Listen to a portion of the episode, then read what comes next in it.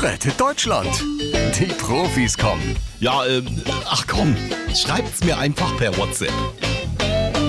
Moin, ihr Wahlgeheimnisse. Na, Armin, das hast du ja schön versaubeutelt. Armin Laschet schreibt. Wieso ich? Ist das meine Schuld, dass die Leute nach 16 Jahren Merkel keinen Bock mehr auf die CDU haben?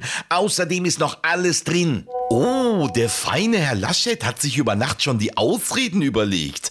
Armin, wie wär's, wenn du erstmal lernst, Stimmzettel richtig zu falten? Du kriegst jetzt erstmal einen Origami-Workshop. Olaf Scholz schreibt. Der war gut.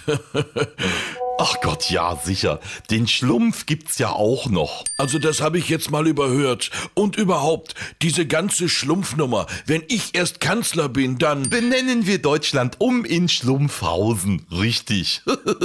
Da gibt's überhaupt nichts zu lachen. Ich muss nur die Annalena zu meinem Schlumpfinchen machen und der Christian Lindner wird der Geschenkschlumpf. Fertig. Warum habe ich gerade ein bisschen Angst, dass er das ernst meint? Armin Laschet schreibt. Ja, dazu wird es aber gar nicht kommen, weil ich die FDP und die Grünen für mich gewinnen werde. Nur da musst du dir aber was einfallen lassen, Armin. Wo wir wieder bei den Geschenken wären.